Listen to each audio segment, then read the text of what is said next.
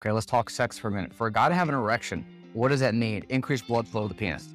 Okay, simply increased blood flow. How do you get that?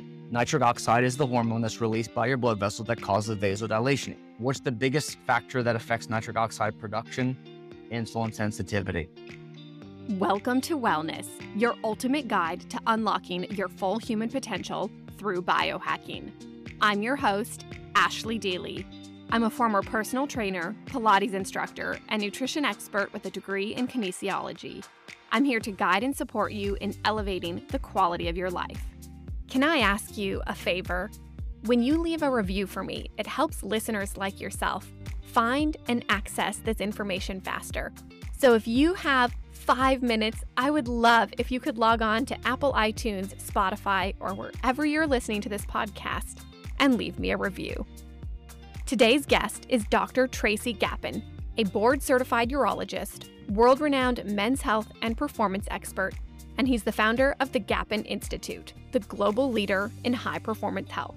He has over 20 years of experience focused on men's health optimization, human performance, and longevity, providing executives and entrepreneurs a personalized path to fulfill their highest potential.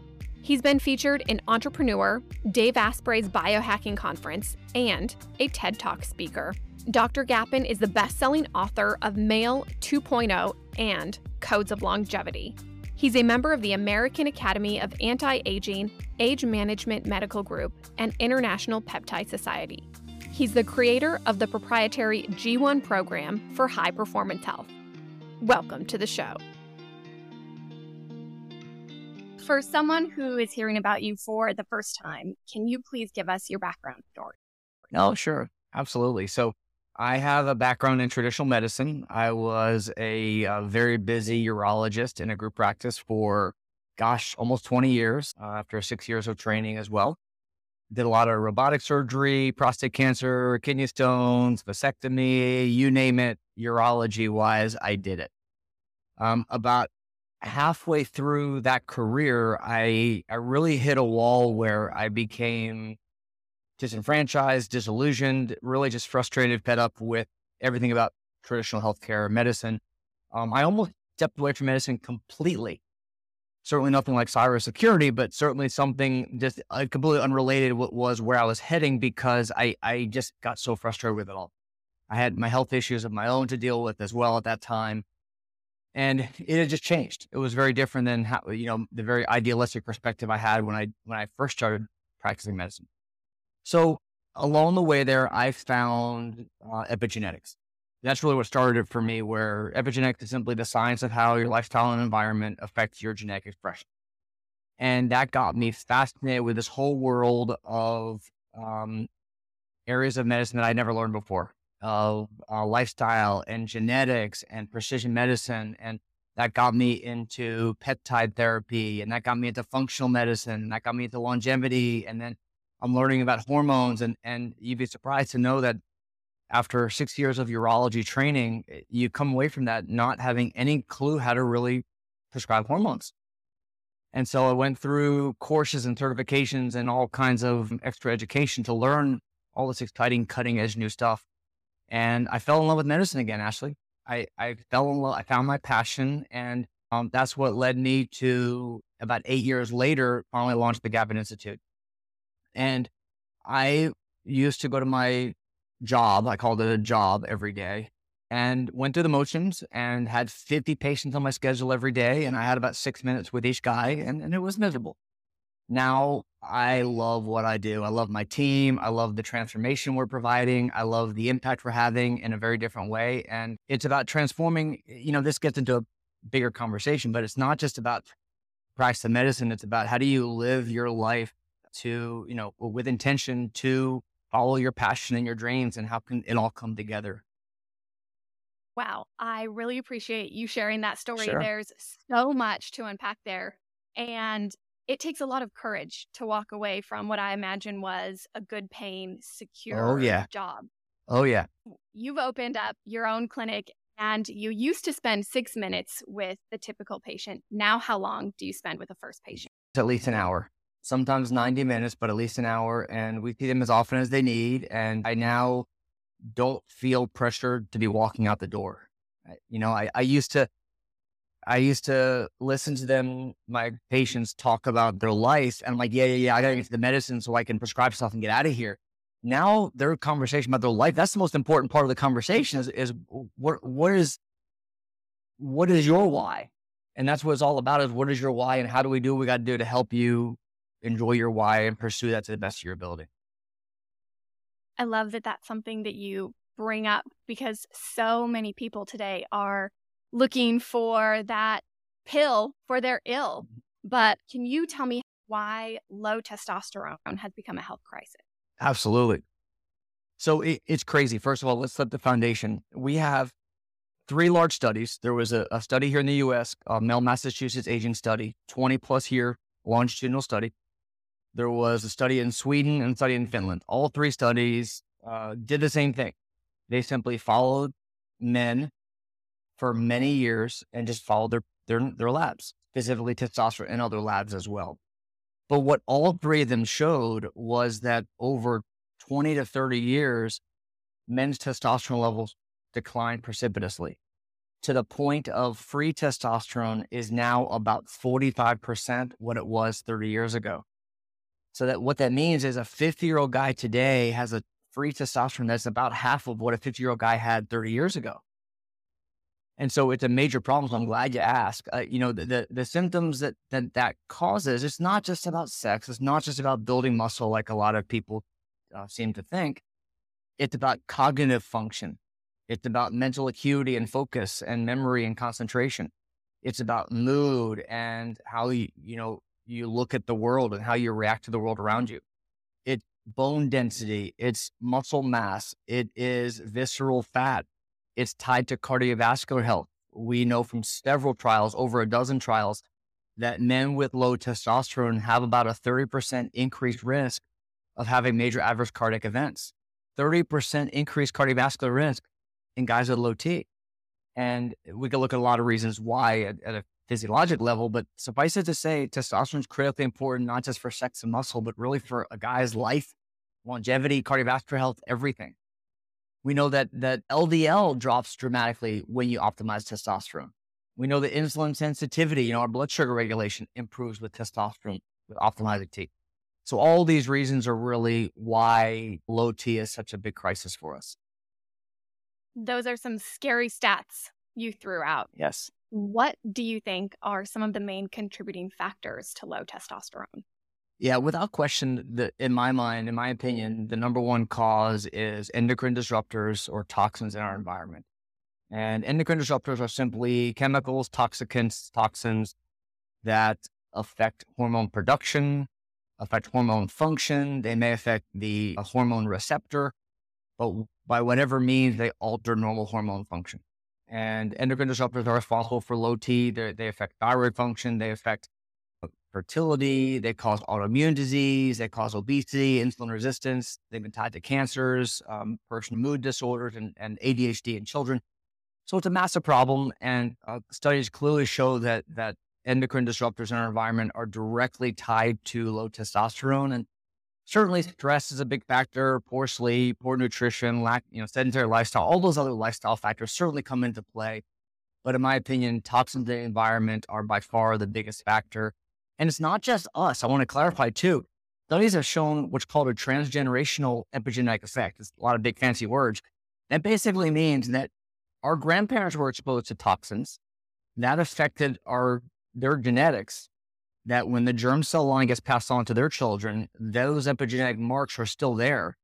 That gets passed on to their children, and we will pass it on to our children as well. And so it, it's a pervasive effect that continues to snowball and worsen through generations. And from my understanding, a lot of these transgenerational effects are not being studied until after the damage has been done and we've been letting these chemicals and phthalates in our system. Yeah, you're exactly right. It's such a subtle thing that you may not see it for, you know, decades or generations later. And the US is really far behind the rest of the world in terms of regulation. And, uh, you know, I'm all for minimal government, but there's a time and place where we need to really be aware of how these are affecting us and not let the crops get sprayed with these chemicals like atrazine and glyphosate, which we know kill us. And so, uh, yes, it's a subtle, long term, slow process that's getting worse. you brought up one of my favorite topics, which is the glyphosate. I've heard you talk about atrazine. Yeah. I am going to put the show notes in to discuss your book, but you mentioned this liquid poison that people should be avoiding because after one glass, it can diminish their Yes. testosterone levels by 50%. That's right. So, can you give us some Oh, insight sure. onto what I'm referring to? Liquid to? poison. I love that. Yeah. So we're talking about the simple white liquid poison called milk. And it, it, there was an amazing study that looked at uh, teenage boys and they had them drink a glass of milk and they simply checked their testosterone level before and after. And they found a dramatic decrease in their testosterone level one hour after drinking a glass of milk. Like that's how fast this can affect our body and our hormone levels. And so you think about that cow. That cow has been injected with steroids. That cow is eating herbicide and pesticide laden food, other chemicals, I'm sure, as well. That milk has then been stored in plastic lined containers. The plastic is leaching into the milk as well. And so I like to use the phrase it is an endocrine disruptor soup that we're bathing in. It's everywhere. And once you're aware of it, you can't unsee it. And it makes you suddenly look at everything in a whole different light. two things I want to touch on there because you mentioned the containers. So I Yeah. always tell my listeners if they get a coffee to take the lid off, right? That's where a lot of the endocrine, endocrine disruptors live, is in the lid. The second one is having a milk alternative or a milk substitute. Mhm. So you I've heard you say almond milk is a great alternative to regular milk. Why not soy milk? Oh, that's a that's a good question, Ashley. You're hitting me right below the waist.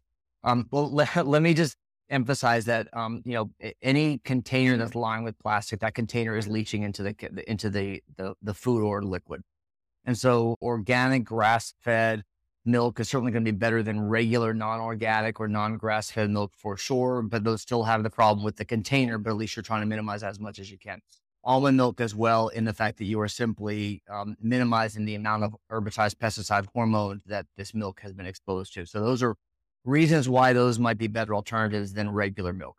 Soy is a very touchy subject, and members of my family are vegetarians, and we we battle on this topic. Um, there are two different types of soy. I want to be clear. If you go to Far East Asia, soy over there is very different than the adulterated, unfermented soy that we have here. So the fermented, you know, true, clean, natural, organic soy is probably okay in many ways. The problem is that most of the soy that we get here is, uh, you know, the GMO. There's the, the process part of it. And I, I would refer you to a great book by Jay Anthony called Estrogeneration. It's a wonderful book where he really goes in depth on the con, on the topic and the concept of soy and how soy in and of itself may be okay, but the food industry does not use good quality, raw, unadulterated, Far East Asia sourced soy. I think that's the real problem. And it, it's tough to look at a lot of the studies out there because a lot of the studies are paid for by the food industry as well. And so there's bias everywhere you look. Uh, I personally am against soy for that reason. If you can get it raw, unadulterated, fermented from Far absolutely. I love it. Go for it. But most of it, I don't think is. I appreciate you explaining that. I wanted to get back to the endocrine disruptors, specifically what's in our water and why you say men are drinking birth control. I joke that that men are on birth control, and when I, when I have a live audience, I'll like, "Men, raise your hand if you're on birth control," you know, as a playful joke. But the problem is, is that synthetic estradiol, which is in women's uh, oral contraceptives, does not get filtered adequately by our municipal treatment plants, and so there have been studies that show have shown that there are very high levels of this very hardy molecule in our drinking water, in our tap water, and the best way to describe this hormone is it's like a, a sticky glue that attaches to your light switch, your androgen receptor, and turns it on, and it never turns off again. And so, uh, typically, testosterone or even estrogen will bind to an androgen receptor. It'll have its cellular effect, and then it unbinds and it goes away and it gets metabolized. When you have synthetic compounds like this, they will bind to the receptor and never let go. And so it's overstimulating that receptor and has a lot of negative consequences. And that's uh, one of the ways that endocrine disruptors can cause problems. And so The real problem is that we're drinking this synthetic estradiol and our bodies have no way to adequately clear it from our system. And so that's why it's become such a problem. There was a study that, that Jay Anthony talks about in his book about they looked at whales up in the Arctic Circle and the amounts of hormones, synthetic hormones that they had in their fat was incredible. And so it's a scary problem. I don't mean to paint such a gloomy picture, but we just need to be aware of it and do everything we can to minimize it. And that's just simply filter your water. Get a good filter and, and be sure to drink clean. You know, I have right here with me, I know we're on audio, not video, but I have a stainless steel water container that I follow that I, follows me everywhere I go. That's something that I'm preaching as well to not drink out of plastic water bottles, right. to not get your food in those plastic to go containers, or to buy plastic baby toys. as yeah, well. that's right. Funny you say that. There was a, a pallet or a case of plastic water bottles in our break room here at the Gapin Institute last week, and I went on. uh, I went to my staff, I'm like, "Who the hell brought this into my? Don't you know I'm, I'm good?" And they're like, "The the drug rep brought it in with her lunch last week," and and okay, fine, get rid of it. While doing research for this episode, I learned men experience a 1% annual decline in free testosterone after the age of 40. Yeah. So let's say, for example, a middle aged man who's overweight, tired, doesn't wake up with the same kickstand he's used to, nice. eats reasonably healthy, but he feels like crap. He's been seeing the doctor who's told him his labs are fine, but he still has these symptoms. So I want to learn what your approach would be Yeah. and why his labs are fine is such a crucial component to men's health. So I, I hate the word normal. And so often guys will come in with that exact story you just described, where my primary doctor told me my labs are air quotes here, quote normal or air quotes fine. And the problem with that is we are taught as we go through our medical education, and I don't think this is intentional or corrupt, but we're taught to look at that reference range on the right side of the lab slit, uh, the lab report. And if the lab number result is in that range, then you're within the normal range and you're fine. And so we're taught to, oh, you're normal, you're fine. The problem is we need to understand that that reference range is not necessarily where you want to be or where you need to be. It's simply the average. So when LabCorp Quest does a billion testosterone labs, what is the average of all those tests? And they get the median of statistical median. And then you take two standard deviations on either side. Think of a bell curve, like most things in life, you know, there's an average. And that's the range. That's all it is. It's simply they, they look at all the lab tests they do. They- They're not doctors or chemists are able to tell us, you know, where a number should be. They're just telling you what the reference is, what the average is. So remember, we started this the conversation talking about those three big studies that showed that free T is about half what it used to be. So now you could think of that reference range and the average and think of what that average was 30 years ago. It was about 50% higher than it is now. And so a lot of guys will have free testosterone values that are in this crummy reference range, which is half of where the range should be anyway. And so, in fact, their levels are quite low for where they need to be, but um, false sense of security or complacency that they're quote fine when they're really not. What kind of levels are you looking for? Yeah, great question. So, total testosterone doesn't really matter a whole lot because a lot of testosterone can get bound to proteins uh, such as SHBG and uh, albumin to a lesser extent. Once it becomes bound to proteins in the bloodstream, it's no longer active. It's no longer available to get into the cell, get into the nucleus of the cell, and affect DNA transcription. And that's ultimately how hormones do their job is, is through binding to an androgen receptor and causing intracellular change.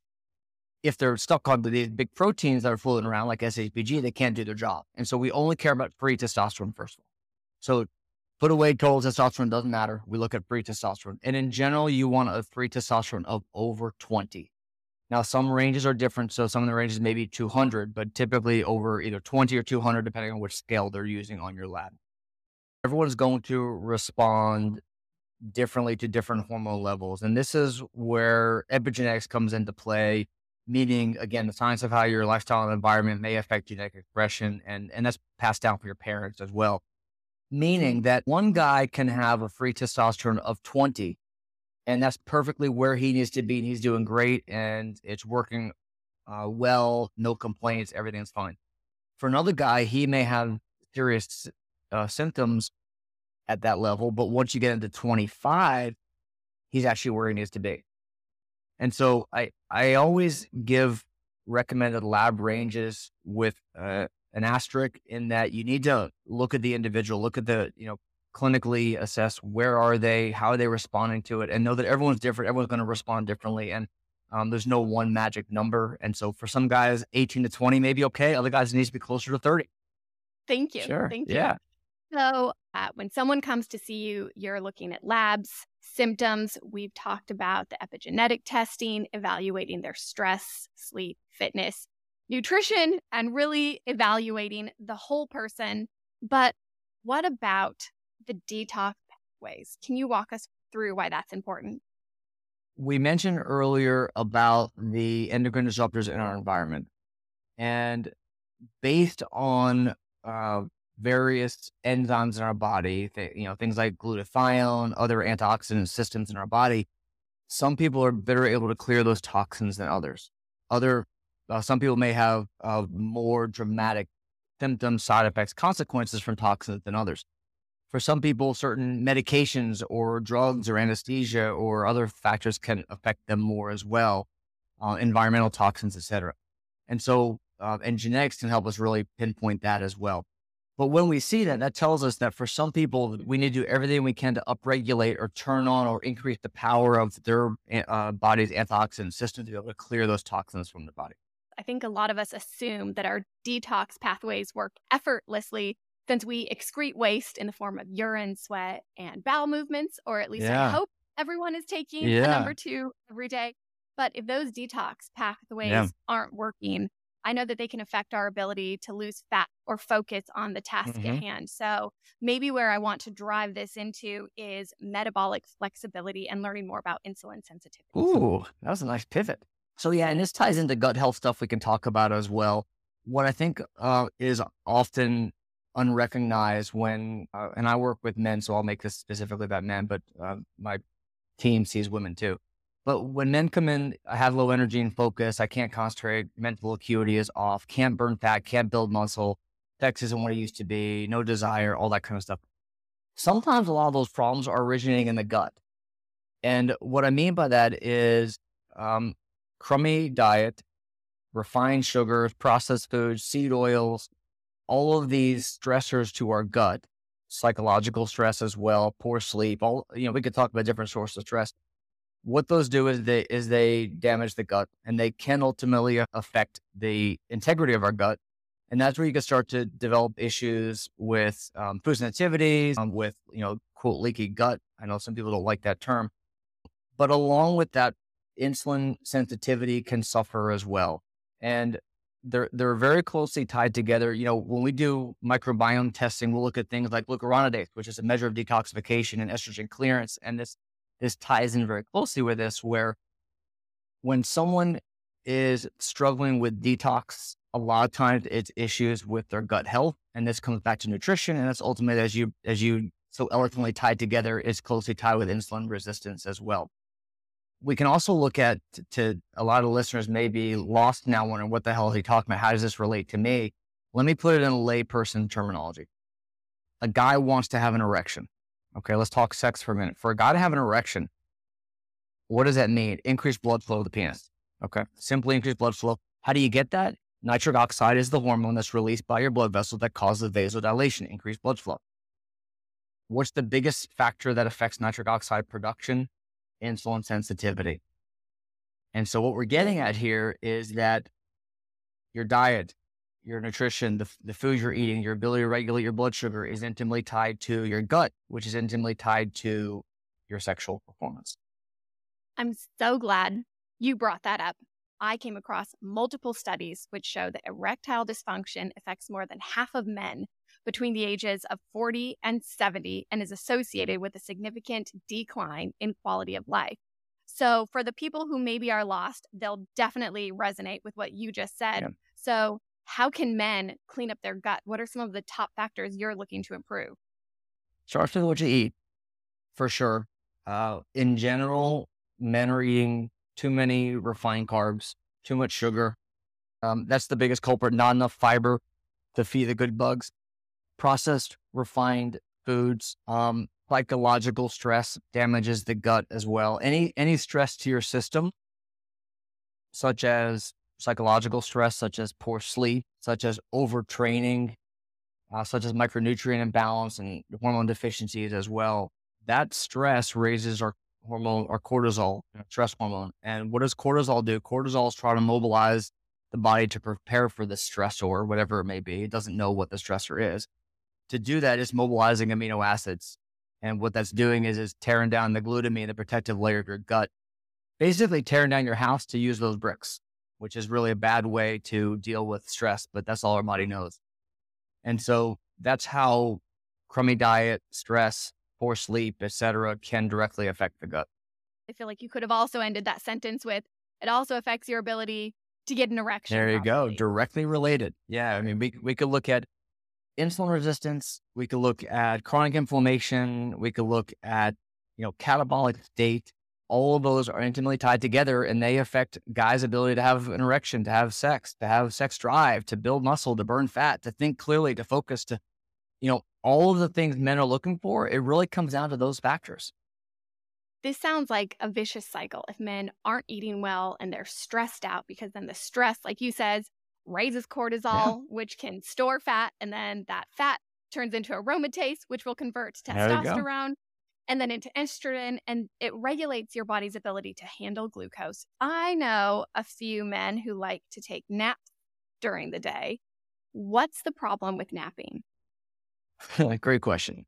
There's nothing wrong with taking a nap, first of all. However, there's everything wrong with taking a nap.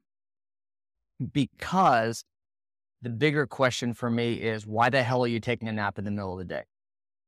If you're taking a nap in the middle of the day, to me, that tells me something is wrong. And it's typically cortisol, testosterone, mitochondrial energy system, something is off.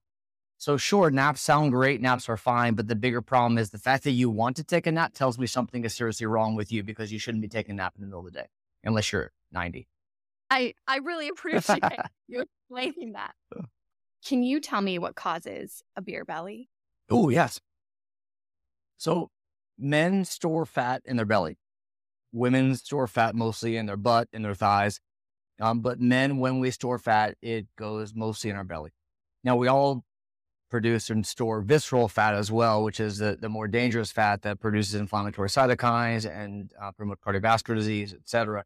That's more in the inside. So, like when we do body composition scans here with our clients, uh, we can measure the total body fat and we can measure visceral fats. I want to be clear that the belly fat that you see on the outside there, that's typically not the visceral fat. That's just the, the subcutaneous belly fat where guys store it. Why do you store it? It's from, gosh, over, you know, overeating, malnutrition, too much sugar, um, imbalance in your macronutrient ratios, sedentary lifestyle, uh, cortisol, stress hormone you mentioned earlier, makes you store fat, low testosterone, low thyroid, low DHEA, uh, insulin resistance, low sensitivity makes you store fat, store sugar as fat as well. Toxins will promote fat storage as well it goes on and on, Ashley, and it's the same story with every guy. It's the basic, simple things that um, they're micro decisions, I call them in your life, but they add up and they add up and they add up to where suddenly it becomes a big problem and it presents as belly fat. Which is something that I think a lot of men can resonate with. Yeah. They want to get rid of that belly yeah. fat. They want to look good, have more energy, have more sex. That's right. And they're looking for the magic pill.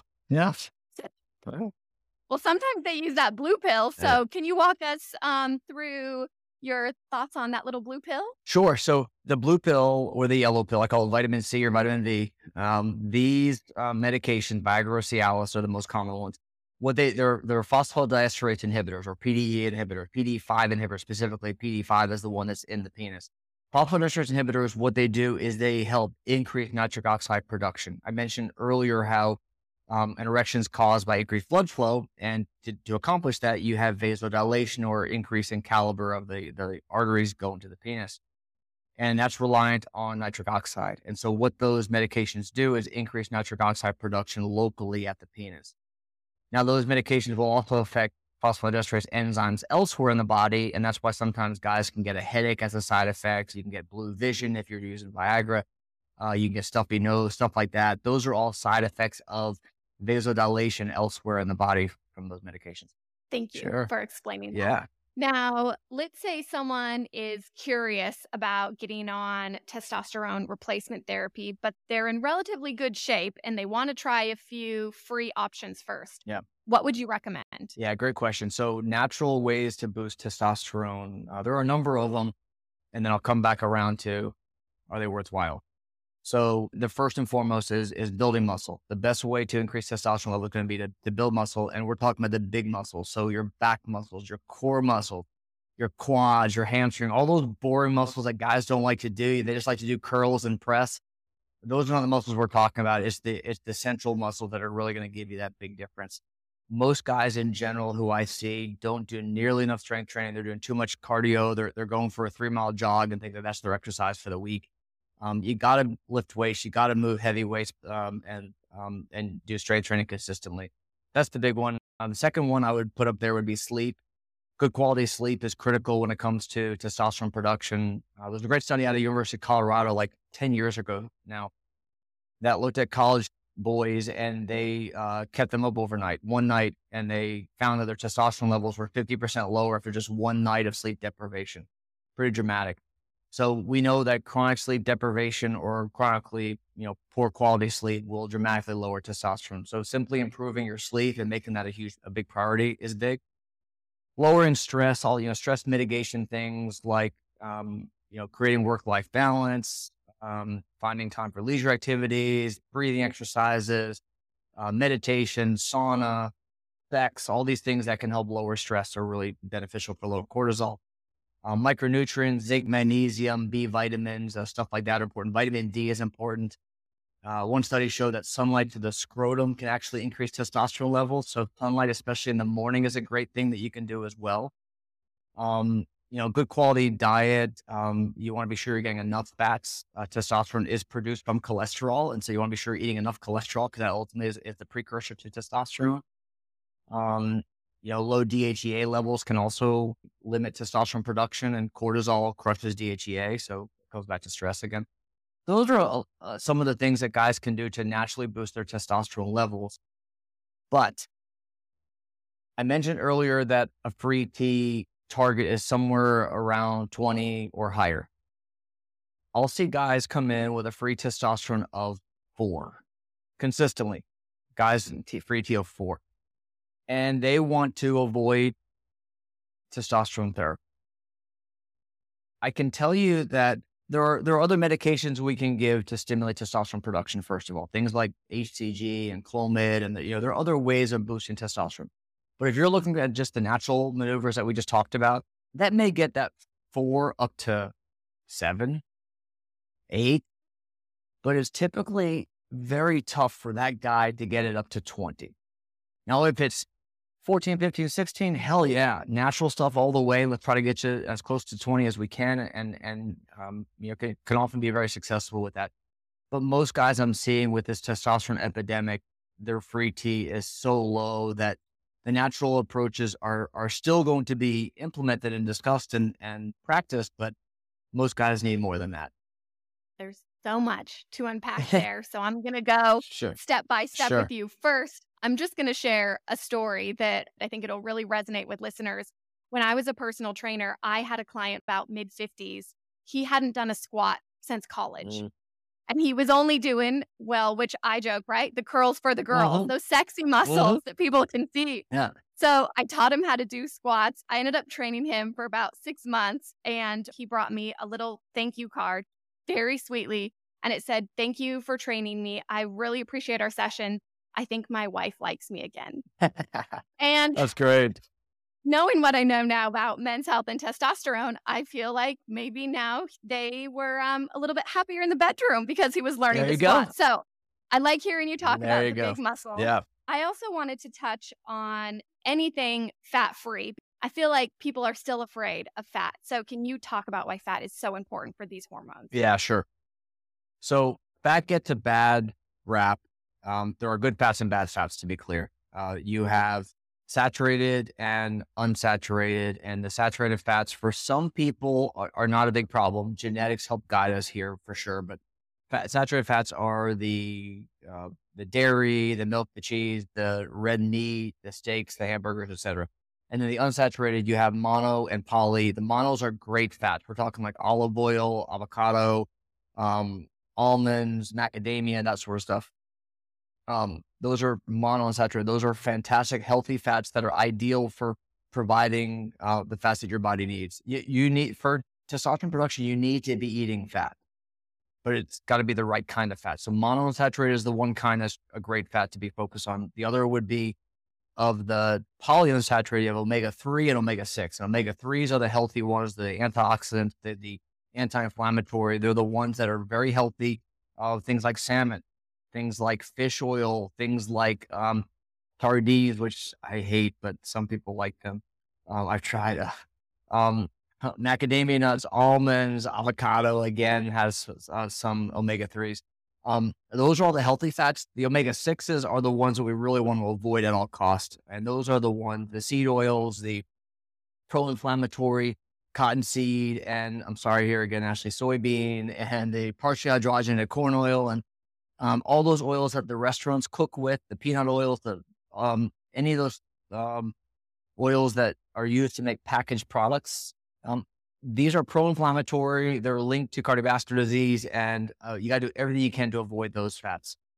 I'll give you a great example of this. Um, I've gone to Target with my wife, and we're stopping to get, uh, among other things. Somehow you, end up getting so much. Target tells you what you need. I, is what I've been I've been taught. Target tells you what you need, but um, I, am going to get almonds, and um, one package of almonds. I always look at the ingredients, like I recommend, and the ingredients says almonds. Perfect. The bag next to it says dry roasted almonds. That sounds pretty good. Look at the ingredients. The very first ingredient is cottonseed and peanut oil, and then almonds and salt. And so that's a great example of how they can take a perfectly good food and bathe it in poison. And you think you're doing the right thing when you're not. So look at the ingredients, avoid those unhealthy fats. But back to, I'm sorry, long winded answer to your question. Fats are important, but it got to be the right kind of fats. I have the exact same story. Yeah. I have a whole episode really? yeah. all about polyunsaturated fatty awesome. acids. Yes. I could just talk about them for the rest of this show. My listeners know to stay away from them and to read labels. I'm glad you brought it Hell up. yeah. You also mentioned low DHEA, which is a precursor to testosterone. So, can you take DHEA in the hopes of raising testosterone? Yeah, good question. I get that a lot. DHEA supplementation generally does not give you any appreciable rise in testosterone.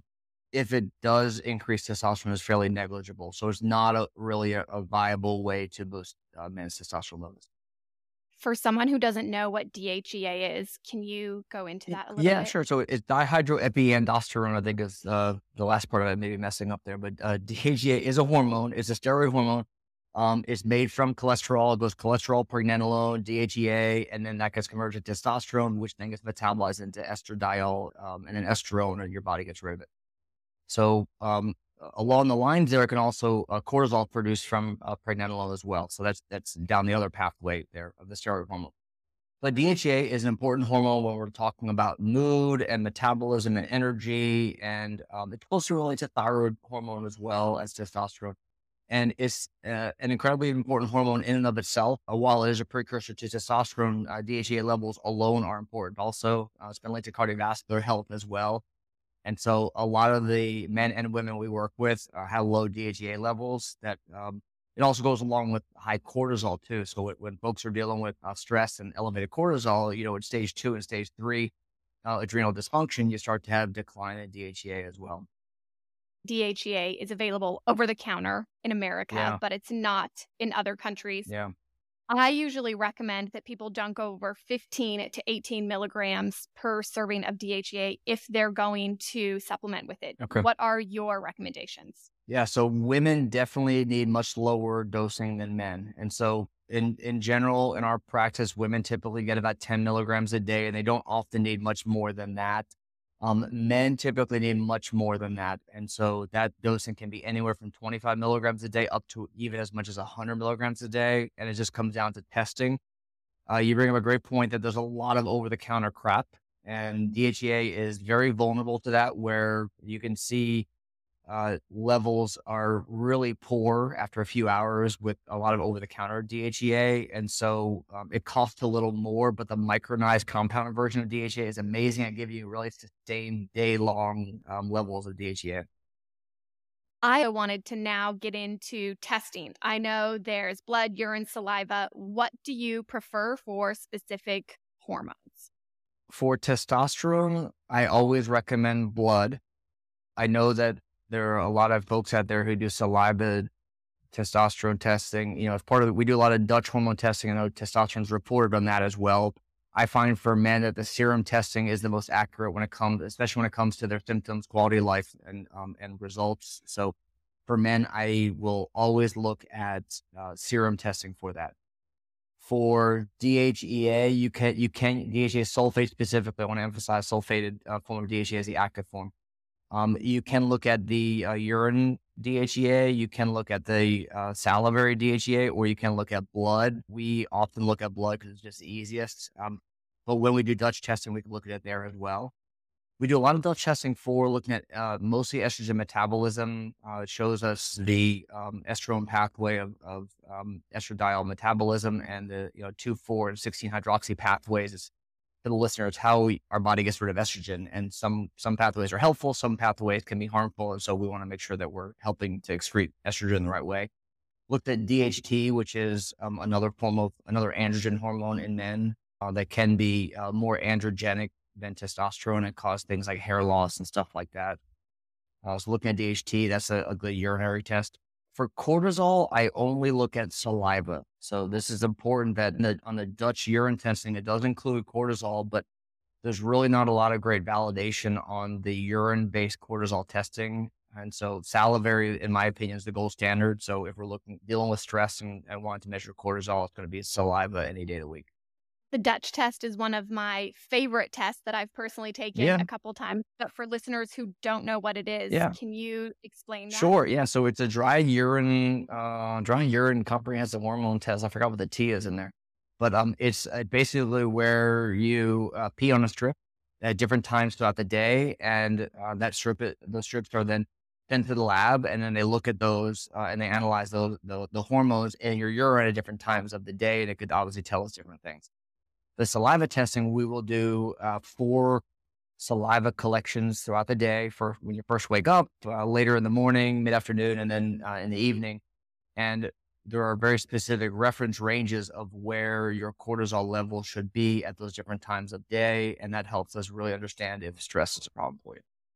If someone is already on hormone replacement therapy and they're going to get tested, when should they be taking their hormone replacement therapy and getting tested? Yeah, great. That's a lot of nuance involved there. Great question. We see a lot of men who are on injectable testosterone therapy uh, for testosterone replacement. And the key is to make sure that the the dosing interval is where it needs to be. And, and that's a whole separate conversation. But suffice it to say that once they're at a consistent level, anytime in the cycle, their T level should be about the same once they reach steady state. And so injectable is great in that sense that we can uh, test at any time.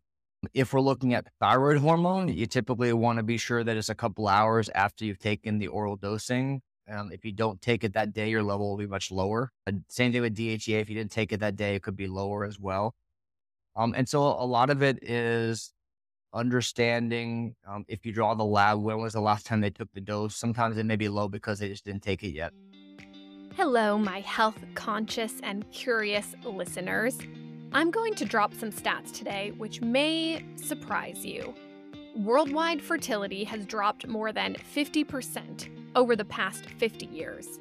A man today only has half the number of sperm his grandfather had. In some parts of the world, a 20 something year old woman today is less fertile than her grandmother was at 35.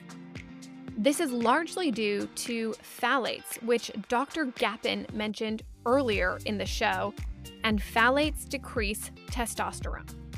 Phthalates are a class of plasticizing chemicals. Manufacturers add them to create plastics which are soft and flexible. I will say that again soft and flexible. Flexible is the word to watch out for, like plastic wrap, sippy cups, plastic food storage containers, and single use plastic bags. Also, think the bag in which your bread comes in, if you're eating bread, or those single use smoothie and iced coffee plastic cups. This is also a good time to mention you should never heat your foods in plastic. And if you're using K cups or pods to make your coffee every morning, this is something I recommend you stop doing straight away. In a Harvard study, they showed phthalates are used in hundreds, if not thousands, of different products. And one of the ways we're exposed to phthalates is through diet, by ingesting chemicals from non organic food and processed foods, which leach into the food from vinyl plastic equipment, food preparation gloves, and food packaging materials. In the last 10 years, epidemiological studies have shown that prenatal exposure to phthalates affects children's neurodevelopmental and neurobehavioral outcomes. More than a dozen studies have shown that maternal exposure to phthalates during pregnancy can impair child brain development and increase children's risk for learning, attention, and behavioral disorder. Because of proprietary laws, companies don't have to disclose what's in the scent of their products. So you won't see phthalates listed on the label. But if you see the word fragrance, there's a 99% chance phthalates are present. Phthalates are released throughout the life of a product, so the sooner you can use your items which are stored in plastic, the better. Although, this public service announcement is about avoiding plastic, so maybe another way of phrasing that sentence is the longer you store items in plastic, the more harmful they become. So, where to start? Well, first off, don't buy plastic water bottles or food stored in plastic with the intention of storing it use those products within three months. If you buy personal care items in bulk, you may want to rethink that option. Did anyone say laundry detergent, body wash, or shampoo?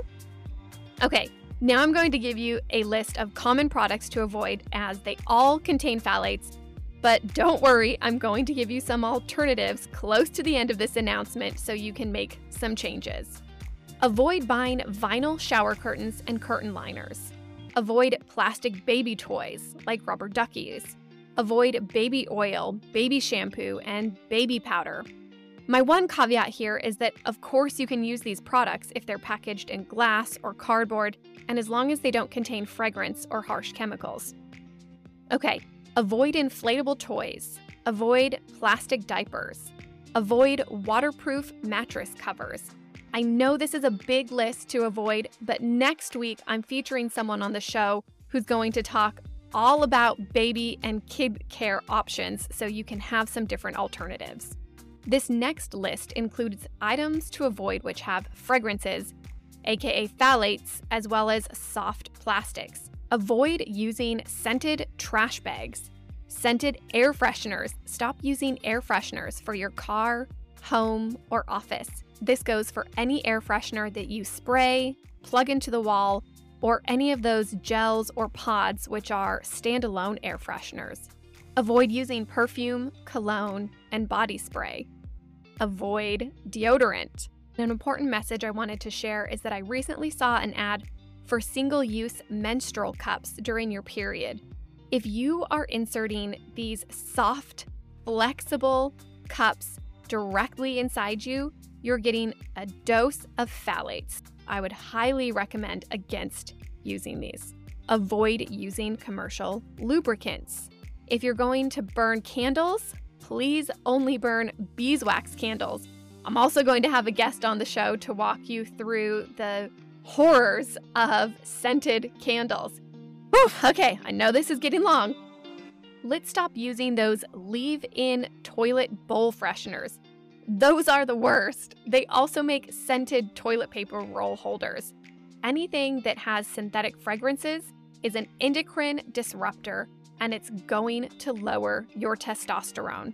This also goes for all household cleaners, such as window cleaners, all purpose spray, disinfectant foaming cleaners, and can't forget dishwasher detergent or laundry detergent. This is why I never use laundry detergent in a jug. I use a powder. That's for another episode. And also, if you're thinking about the clothes you're wearing and you're washing them in commercial detergent and fabric softener, one thing to keep in mind is that you would be literally making a soup of endocrine disruptors. So even though your laundry may smell fresh and you're spritzing on that nice perfume, you're literally crushing your fertility and your sex hormones. I would watch out for aromatherapy. If the oils you're using in your diffuser are not organic and you're using tap water, then you are 100% inhaling pesticides, trace amounts of lead and fluoride, and we definitely want to avoid that. I would also encourage you not to touch receipts as they're printed on thermal paper, which is coated with BPA and or BPS. And I'm sure you've heard me mention it before, but look for that small triangle located on the packaging of anything plastic that you buy. I would only use an item if it contained a 1, 2, 4, or 5, as there's a good chance you'll survive.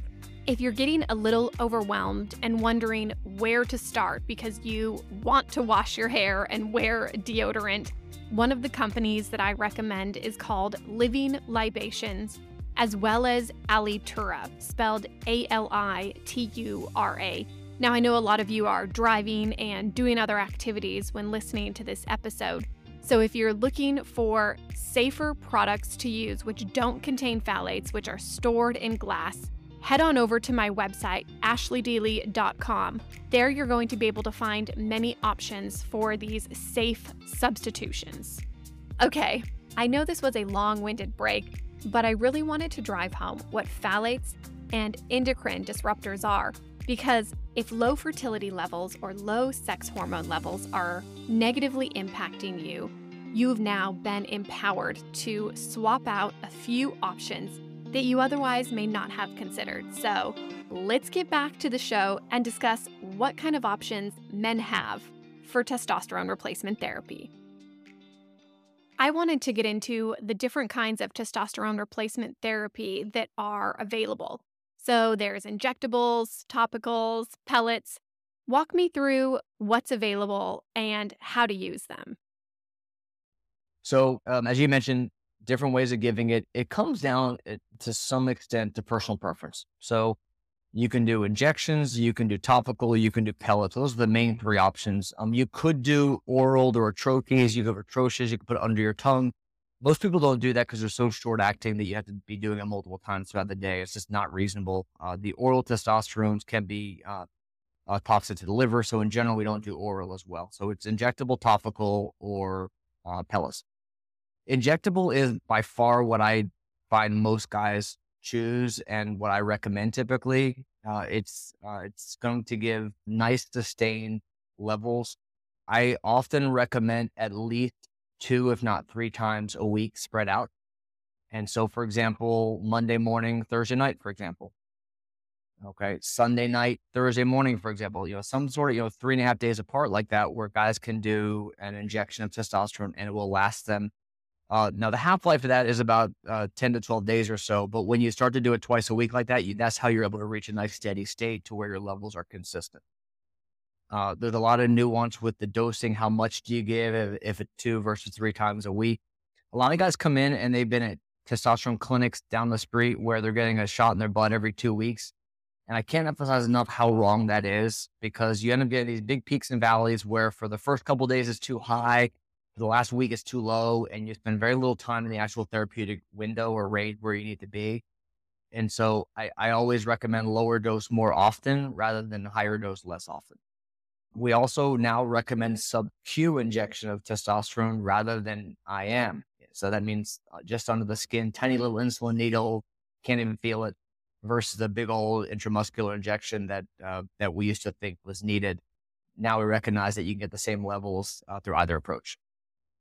So, does that mean if someone's doing the testosterone injections, they could use it in their muscle, or should they go for that fattier piece of skin near their stomach or butt? So, I always prefer sub Q injection, and that would be anywhere in the belly, or you could do sub Q in the anterior thigh or sub Q in the lateral arm. For most guys, it's the belly, and you're using a, a, a tiny 27 gauge insulin needle, and you barely feel it. You barely even feel it at all. And I think it's a much friendlier option than the intramuscular injection because uh, most guys just find that much more painful. You brought up the clinics that are just happy to give you the testosterone and send you on your way. And correct me if I'm wrong, but if you get pellets, you cannot get them taken out, correct? Oh, correct. Yeah. So pellets would be another form of, of therapy, and those are are uh, put in either either your lower back or in your buttock, and they're put in by uh, making a small puncture site, and we put a little trocar, a long metal metal sheath that uh, the pellets slide through, and they get de- deployed into that spot uh, deep under the skin. Once they're put in, it's pretty much impossible. It's impractical to get those out. You wait, and those will gradually release testosterone over about a four month time period. The benefit of pellets is that it's very convenient. You do it once and you're good for four months. You don't do anything, don't have to think about it for four months. The downside, however, is that the dosing, the levels that you get are very variable. There's not a consistent response uh, to the dosing that you give. So, for example, year, gosh, 10, 15 years ago, when I used to do a lot of pellets, I would give guys 15 pellets and his testosterone will go from a, a free of, let's say, seven to a free of 21. And another time, I would give that same guy, when he comes back four months later, 15 pellets, and his testosterone will go from three to 30. Massive difference in the clinical response, obviously. And so all you can do then is wait for those pellets to gradually go away.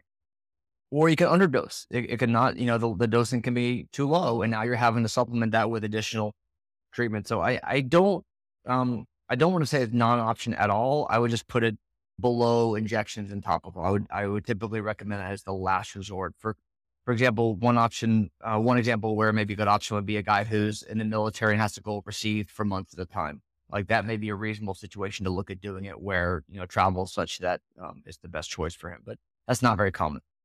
Can you walk me through the delivery mechanism if you're taking testosterone in the topical form?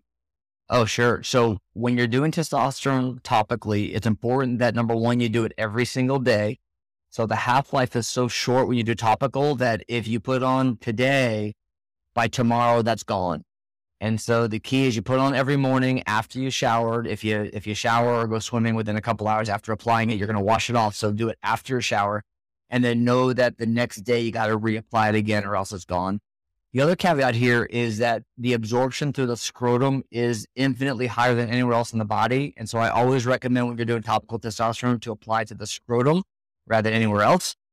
And then finally, be aware that guys, when you do that, the, te- the testosterone that's on your hand. It can be transmitted to others. And so, especially children, you don't want to be touching them if you have testosterone still in your hand. So be sure you wash your hands afterwards.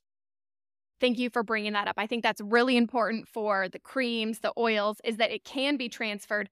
And I would also probably add that if you're putting that oil or cream on your thighs and then sitting on a toilet seat and sharing that toilet seat, you're going to want to wipe that off or just not rub it on your butt and legs at all. okay, thank you. I've been waiting all day to ask you this question. If you start taking testosterone therapy, do you need to take it forever? I love this question. So, and I have to say, I hate to say, um, I hate to speak in absolutes, but nearly every guy I talk to on this asks me the same question. So it's a fun question. Um, when guys take testosterone, why are they taking it? They take it because the level is low, right? The level is low. They have symptoms of it. They have brain fog. They have belly fat. They have poor sex drive. They're low energy they're aging, all these crummy signs and symptoms that go along with low testosterone. And so I'm getting to your answer, I promise. So when we give you testosterone, sir, we're going to help all of those symptoms that we're talking about go away. We're going to alleviate, we're going to help you get past all those problems. So that now you're going to feel like a man again. You're going to have energy and focus and mental clarity. You're going to burn mm-hmm. fat and you're going to build muscle. You're going to be having sex and have sex drive and feel like a man again and want to go work out and feel alive and all these mm-hmm. great things.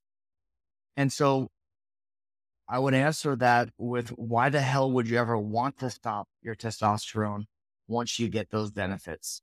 And so the answer is you could stop men who start testosterone can stop it anytime they want and will simply go back to the level where they were previously. Maybe it's slightly lower. Your, your system turns it off somewhat.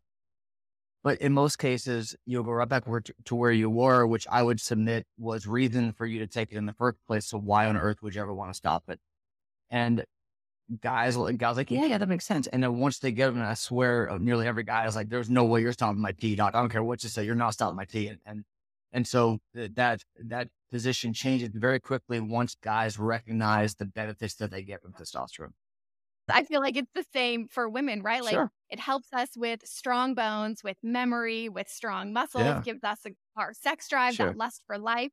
Why? Like, I feel like that's one of the reasons that people end up, older people end up in adult diapers is because we don't have that kind of muscle anymore. And that's what hormones are responsible Yeah. for. Yeah, I can't think off the top of my head of any guy who came to me and said, "I just want to stop testosterone. I don't like it." It just it just doesn't happen. Can you walk me through? I know there are no testosterone replacement therapies approved by the FDA for women to get prescribed by a pharmaceutical, but I know we can get it through a compounding pharmacy, of course, with a prescription. And what I want to know is what kind of testosterone replacement therapy can a man be prescribed?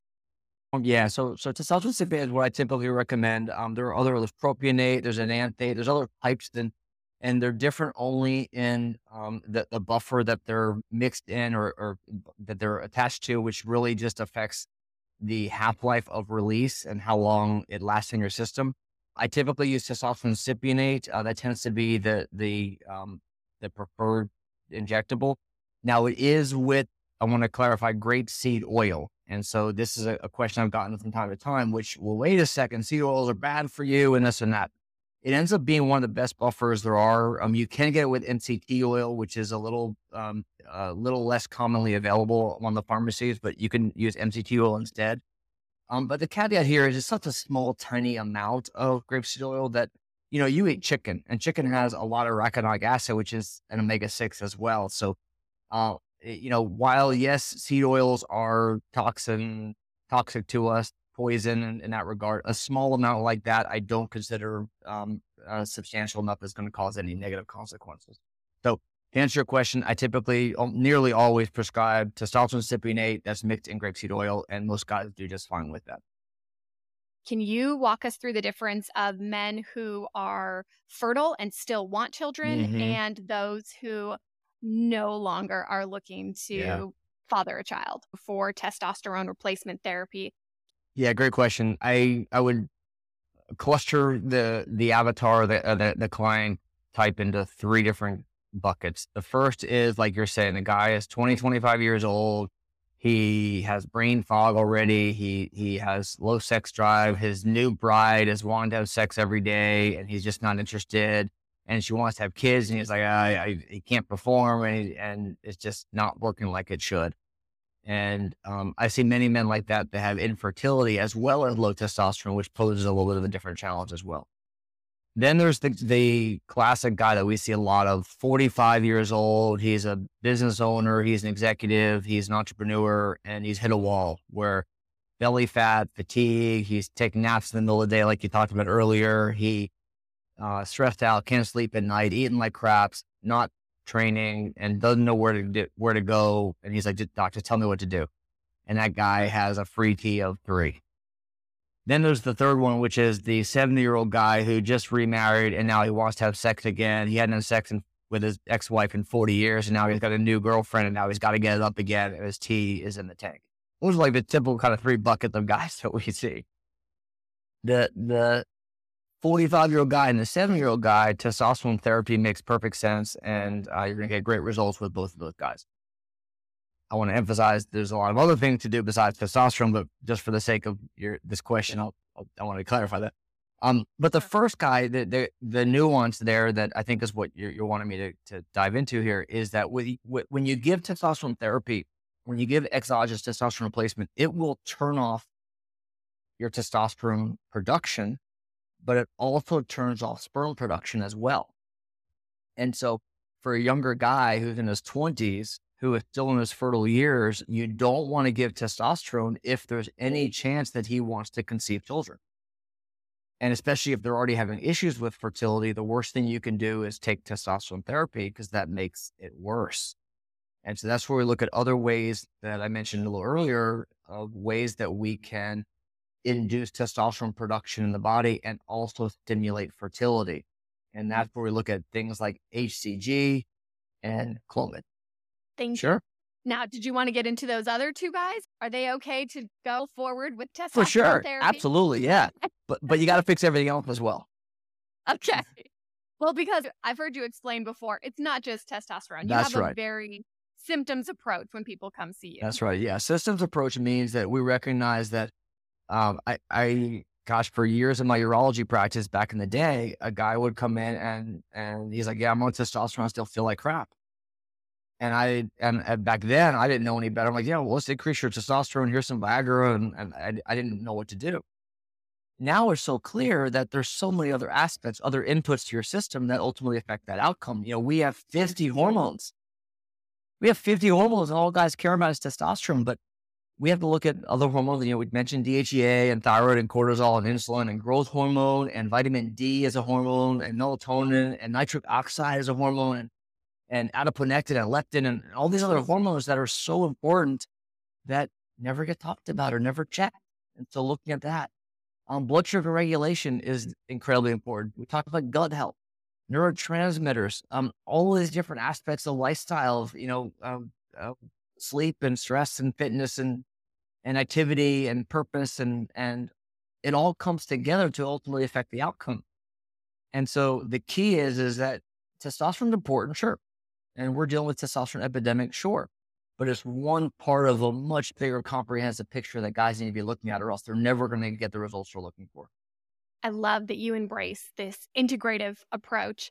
And I'm not sure if our listeners know, but you attended the American Academy of Anti Aging Medicine, which makes you one of the most progressive doctors on the planet.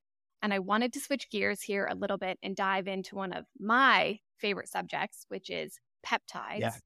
So I was hoping you could explain what So fun.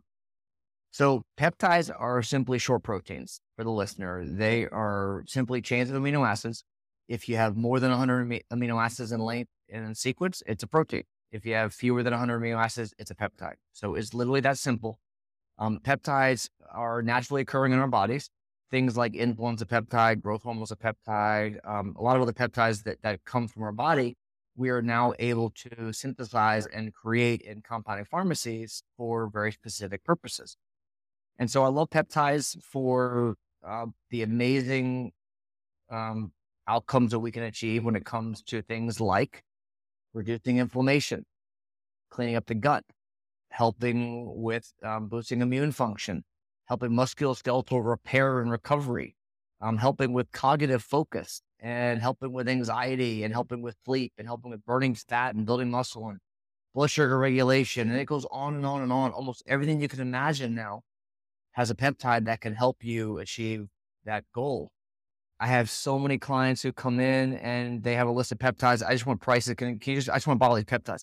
It's comical because it, it becomes like almost like a commodity in that sense. And and I'm not here to sell a commodity. I'm not here to, you know, give my office a call and buy some peptides. I view peptides as the icing on your cake. And if you don't bake your cake, you don't get the frosting. There, I there you go. There you go.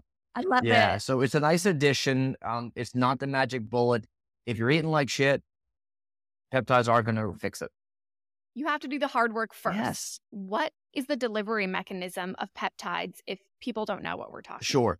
So some peptides are oral. So for example, BPC 157 is a great peptide that originates from the stomach, and it's great for reducing inflammation. And it can be given, it can be it can be given orally, which is great for reducing inflammation in the gut.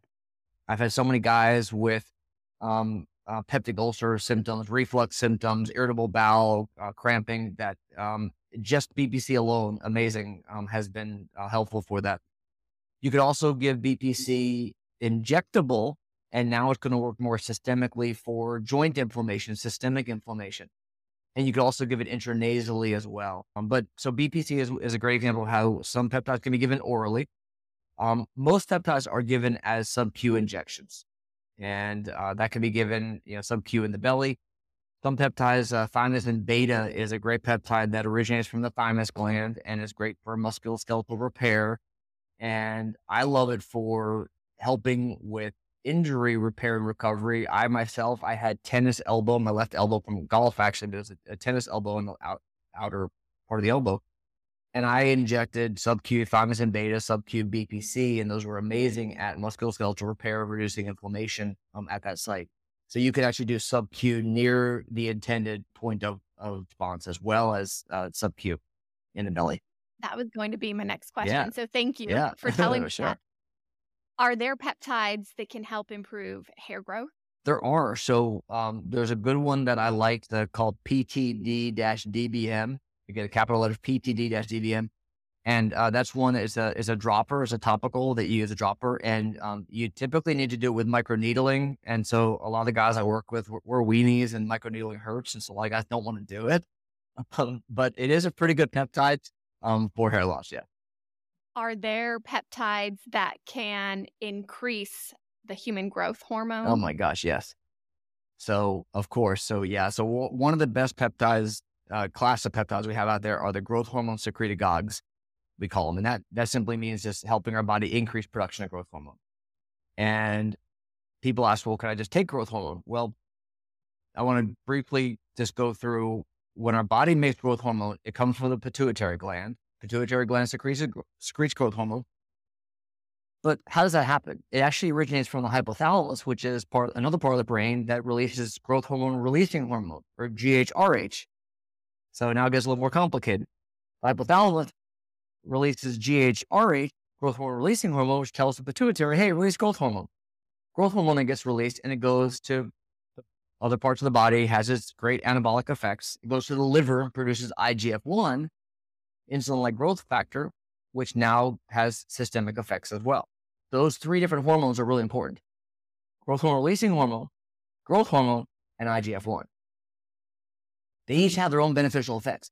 Growth hormone releasing hormone, the first one I mentioned from the, from the hypothalamus, it doesn't just tell the pituitary to release growth hormone. It also goes throughout the body and has a lot of the same benefits as growth hormone itself. Really complicated, right? So GHRH is almost as important as GH itself. And so when you take exogenous growth hormone, you turn off GHRH. And that's the key point. You turn off that signal from the hypothalamus that has a lot of other benefits as well. When you take exogenous growth hormone, you're doing a morning sub-Q injection every day, which is not physiologic. It's not how your body was was intended to get growth hormone. And um, and so it has a very anabolic, potentially harmful effect. It can cause ins- issues with insulin sensitivity, and it's not what I would ever recommend if at all possible. Peptides act like GHRH, that first hormone we'll talk about. They act like the hormone that we want, and they also tell the pituitary, hey, make more growth hormone. And so I love growth hormone peptides for that reason. What are the most common reasons you'll prescribe peptides? One of the most amazing benefits of peptides is improvement in sleep. Within the first week after starting growth hormone peptides, one of the, the, the most common immediate responses is improvement in deep sleep, falling asleep quicker, improve deep sleep. And that's such an important part of, of sleep when it comes to repair and recovery. And so um, that's the biggest one. Energy, burning fat, um, you know, weight loss, that kind uh, energy, that kind of stuff as well. Yeah. What is the peptide that helps improve sleep? Great question. There are a number of peptides for that. DSIP is deep sleep inducing peptide. Um, I've had fairly poor results with that one actually. I, I've tried it a number of in a number of clients, and I never seem to really get the result that I'm looking for. The growth hormone peptides are probably some of the best ones out there when it comes to sleep. Selank and Semax are um, nasal spray peptides or or injectable, but the nasal spray version I have found they're great. Those are great for mood and anxiety, depression, stuff like that. And I found that sometimes those are helpful for sleep as well. Do you need to take peptides forever? No. So peptides can be taken intermittently. They can be taken in cycles. A lot of times I'll recommend uh, taking one intermittently, starting it, stopping it. Epitalon is a great peptide that's been shown to extend longevity, just extend lifespan. It's been shown to decrease incidence of cancers. It's been shown to have um, amazing improvement in immune function. And uh, or Epitalin, pronounce depending how you want to pronounce it, um, is only taken for 20 days twice a year. And so there are a lot of peptides that you'll take for short cycles and stop. Uh, tesamorelin is an amazing growth hormone peptide that will um, have a very anabolic effect. Uh, guys can get shredded with it. it helps you um, burn fat, build muscle quickly, but it's only taken for 25 days at a time, and then you stop. Maybe once a quarter, once every three to six months or so. Because it's so strong, it'll raise your IGF one levels by about 150 to 180 points, which is which is a wow. very dramatic rise. It's almost doubling your IGF one. So very anabolic. It's uh, it's strong, it's powerful, and so yeah. So you want to cycle some of these peptides, and and this brings up a point that a lot of people are out there on Reddit and Twitter, and they're doing their own thing, and they're you know taking peptides on their own and using these direct to consumer companies. I would really emphasize to the listener that you need to work with someone who knows what they're doing, someone who is prescribing it for you from a compounding pharmacy with quality assurance, and you know that you are getting what you think you're getting. I was going to mention it is a bit yeah. of the wild, wild west. It's crazy out there. Go online, yeah. and buy them today yeah. on your own if you want. Yeah. You don't really know what you're getting. You don't. If you have no idea what it is, and it's kind of scary to think about. People are injecting this stuff; they have no idea what they're getting. Are there any peptides for stress relief? Great question. So, the like of the C and CMS would be two that I would like for that. I think I would look at stress more from a different angle more from, and it's again where peptides can help, you know, systems approach can help be the icing on that cake. If someone's particularly stressed out, is working with lifestyle, you know, what are you doing to mitigate the effects of that stress? You know, we talk about breathing exercises, meditation, you know, creating work life balance, fitness, you know, make sure you get the right nutrition, making sure you're sleeping, all those other things, cleaning up the gut, I'll, I'll throw in there all of those things I would think are the foundational elements of that. And I would not look at peptides to be really the magic bullet for helping you fix your stressful life. And that's a common thing. I have this. Can I take what's the peptide for that? Well, it doesn't quite work quite like that. It can seem overwhelming when someone hears this information for the first time. And I'll often encourage my listeners to change just a few things about their habits or lifestyle. If you could pick just three habits for men to change, what would they be? Number one, sleep. Without question, sleep is underappreciated, and most of it is entirely controllable by just being intentional about it. And so the most important part of that is making sure that you have a consistent sleep schedule and go to bed the exact same time every night. Um, I have an alarm on my watch, 1030. It's bedtime. I'm done. Like doesn't matter where I am, doesn't matter where we are on the Netflix show or whatever I'm working on, it's time to go to bed. Um, bedtime has to be the exact same time every day. Make that a commitment. Um, and what time is the right time to go to bed? Well, what time do you need to wake up and count seven and a half hours before that? And that's the time you're crawling into bed. It's that simple. And that's your bedtime. Um, and so that, that would be number one, the first thing. The second thing would be um, being intentional with your schedule. So many of the high performing entrepreneurs I work with, they're so busy I'm busy, busy, busy doing this, doing that, meeting, this, travel, this, and, and they leave out the important parts. And you know, everyone's heard the analogy of the glass jar with the big rocks and the boulders and the pebbles and the sand, and you know, putting the big rock. You know, everyone's heard all that.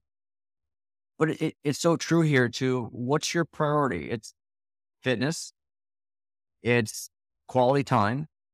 It's what is your why? What's important to you, and what are the things you have to do to get there? And so, for example, in my on my calendar three days a week. And right in the middle, smack dab in the middle of the day is my, my workout. And if my team can't book any clients, they can't book any appointments, it's blocked out. And I leave in uh, two hours, I'm at the gym. And I know that that's my, the best time for me to work. Everyone's different for me. That's my time to train. And that's what I mean by being intentional about creating time, carving out that time and sticking to it. And I, I can't emphasize enough how important that is. The third part would be to think of your food as your fuel. So many guys just eat. They eat whatever is around, and especially when they're traveling, you're eating the crap in the airport, on the on the on the on the plane, and restaurants. Think of it as fuel, and what's in your fuel? Are you getting the protein first? What are the macro macronutrient ratios you're eating? And be real precise about that. Some guys are so particular with so many aspects of their life and then they eat like crap. And so pay attention to those little things that matter. And, you know, these are all micro decisions, but they add up and they're, you know, they're little things, but they're big things. I couldn't agree more. I also wanted to ask since you're a trained urologist, you did this for 20 years. You've seen men who have come to see you for an enlarged prostate, frequent urination, and disruption in urine flow. I imagine you still see some of that since you're a men's health expert. So, what kind of treatment would you give someone who's experiencing those aging symptoms as a male? Yeah. So, um, funny you bring that up. I, I try to avoid the plumbing anymore. After 20 years of being a plumber, I, have stepped away from most of that stuff. I, I, still do a lot of work with prostate cancer diagnostics and prostate cancer detection. Um, but to answer your question, when guys are having issues with um, uh, urinary symptoms related to the prostate, a lot of times it's related to inflammation. And systemic inflammation, chronic inflammation doesn't affect everywhere else and ignore the prostate. It often affects the prostate with it. And so that can, you know, think of the prostate like a donut and the urethra, the urine channel runs right through the middle of that prostate. And as it swells, it can cause obstruction and occlusion of the urine channel. And so things to reduce inflammation are things that are going to potentially help that.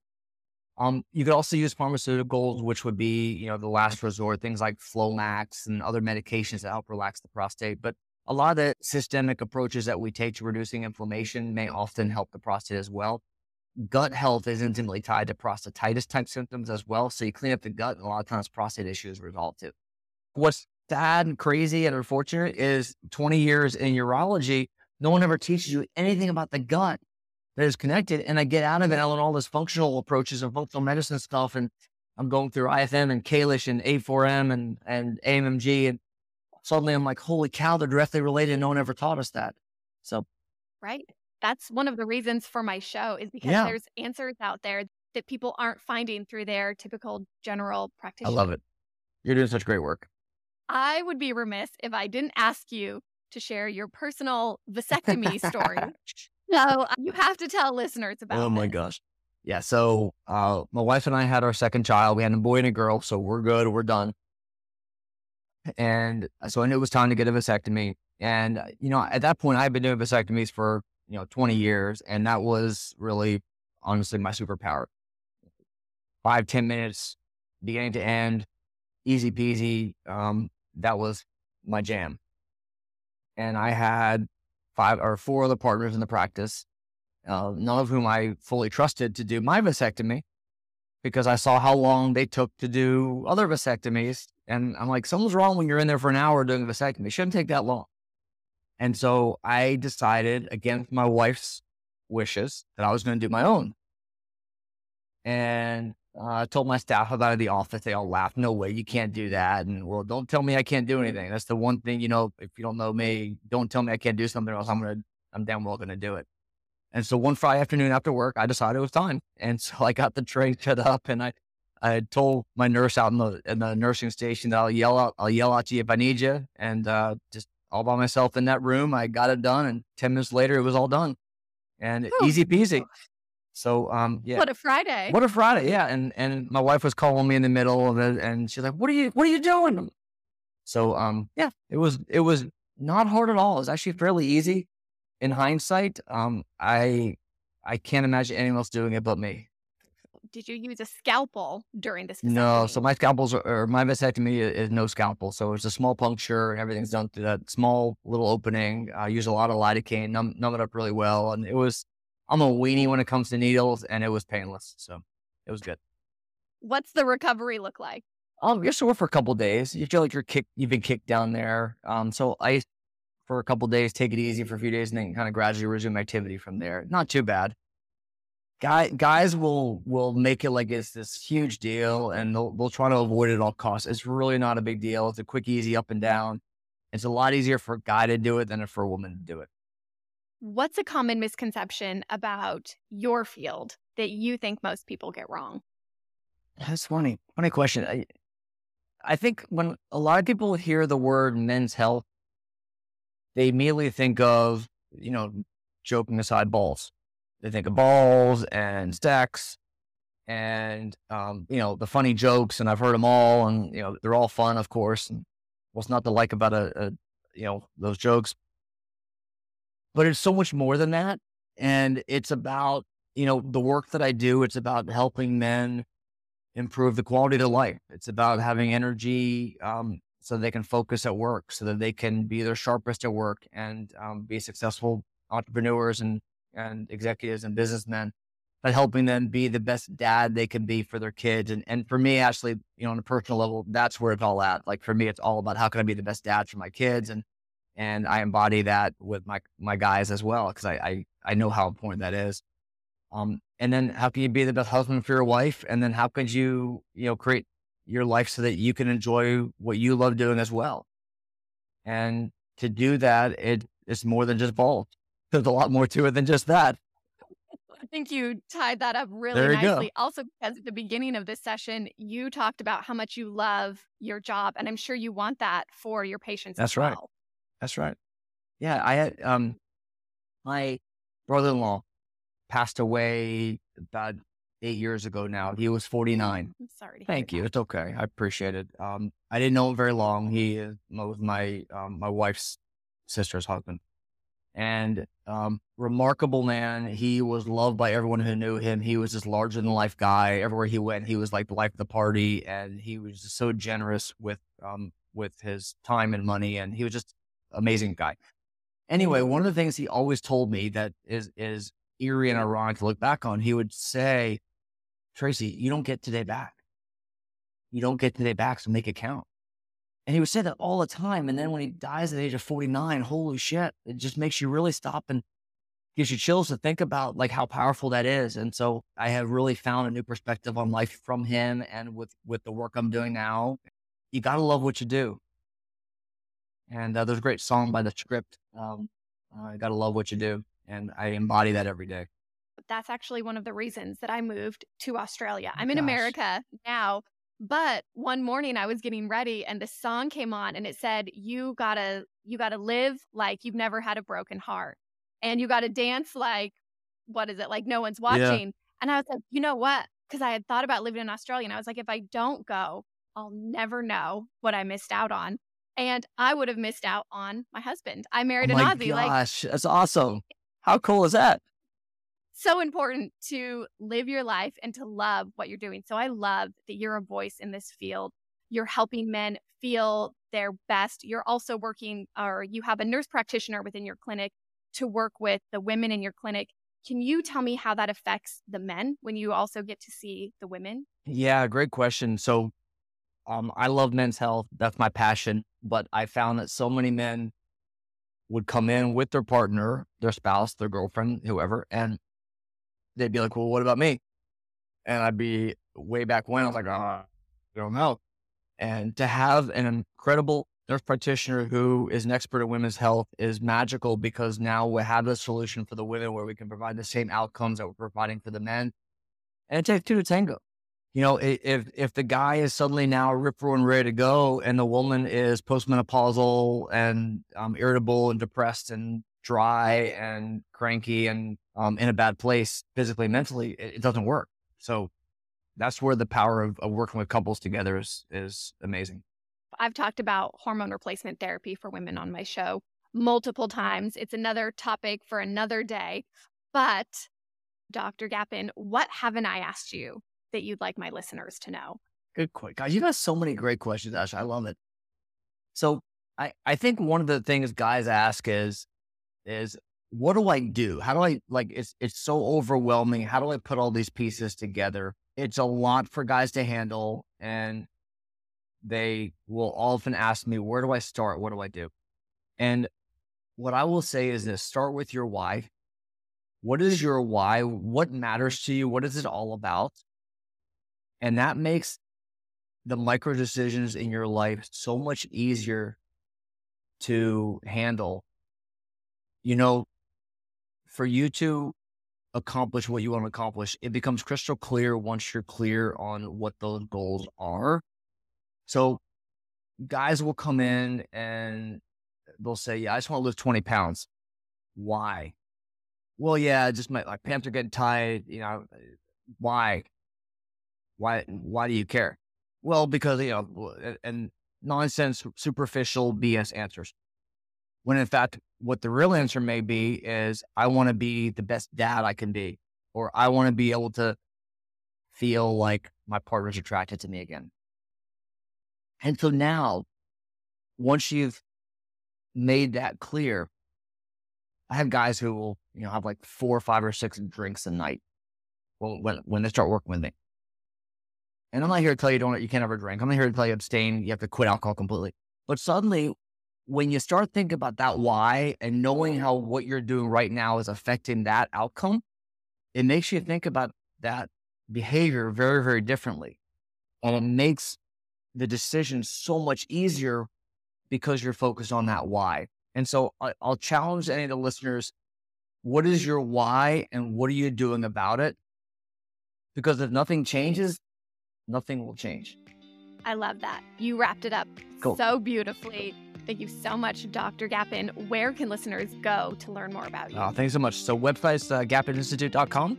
And if you're interested in reaching out, there's a contact page and we'll get in touch with you. If people want to download a digital copy of your book, they can text HELP to 26786. Thank Correct? Absolutely. Yes. I was going to go there next. Um, yeah, free copy of my book.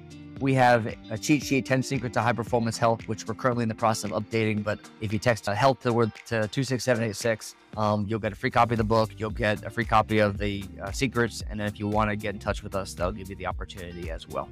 Great. And all your information will be hyperlinked in the show notes. Cool. So all the peptides you mentioned, the book that you mentioned, it'll all be listed below. Thank you so much for your time. Thank you, Ashley. This podcast is presented for educational and exploratory purposes only. Published content is not intended to be used for diagnosing or treating any illnesses, disease, or disorders. Those responsible for this show disclaim any responsibility for any possible adverse effects from the use of this information presented by myself or my guests. Please consult with your healthcare provider before using any products or services referenced in this podcast. This podcast may contain paid endorsements for products or services. Any third party materials or content of any third party site reference on this show do not necessarily reflect the opinions and standards or the policy of my guests.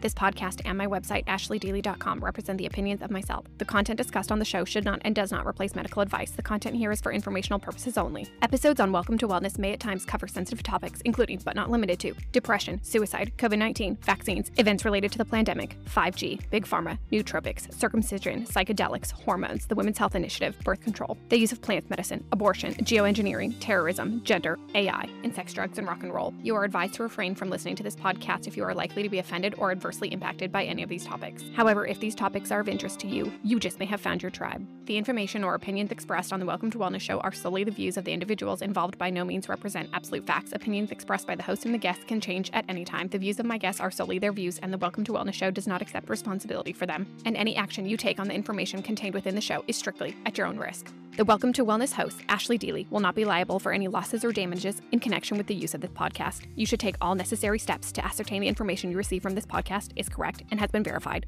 None of the guests or contributors on the Welcome to Wellness podcast will be responsible for your use of the information contained therein. Under no circumstances will the Welcome to Wellness show or my affiliates, partners, suppliers, licenses, or guests appearing on this show be liable for any direct or indirect or consequential damage arising from your use of or inability to access this podcast. All intellectual property rights belong to Ashley Deely, included but not limited to the copyright and any other rights in the design. You are permitted to use the Welcome to Wellness podcast for personal use, but not for commercial use without license. You may not make any recordings of or otherwise copy this podcast. If you breach these terms, you lose the right to access the Welcome to Wellness podcast and you must destroy or return any copies of the recordings you have made. Guests on the Welcome to Wellness podcast may at times provide information on or read extracts from third parties' copyrighted work. The Welcome to Wellness podcast does not provide any medical or professional advice within these episodes. Anything said should not be taken as replacement for medical, clinical, professional advice, diagnosis, or medical intervention. If you take any action or inaction as a result from the content you consume from the Welcome to Wellness podcast, this is based solely on your decision, and the Welcome to Wellness podcast and Ashley Deely and my guests cannot be held liable for any of the consequences of such action or inaction. Thank you.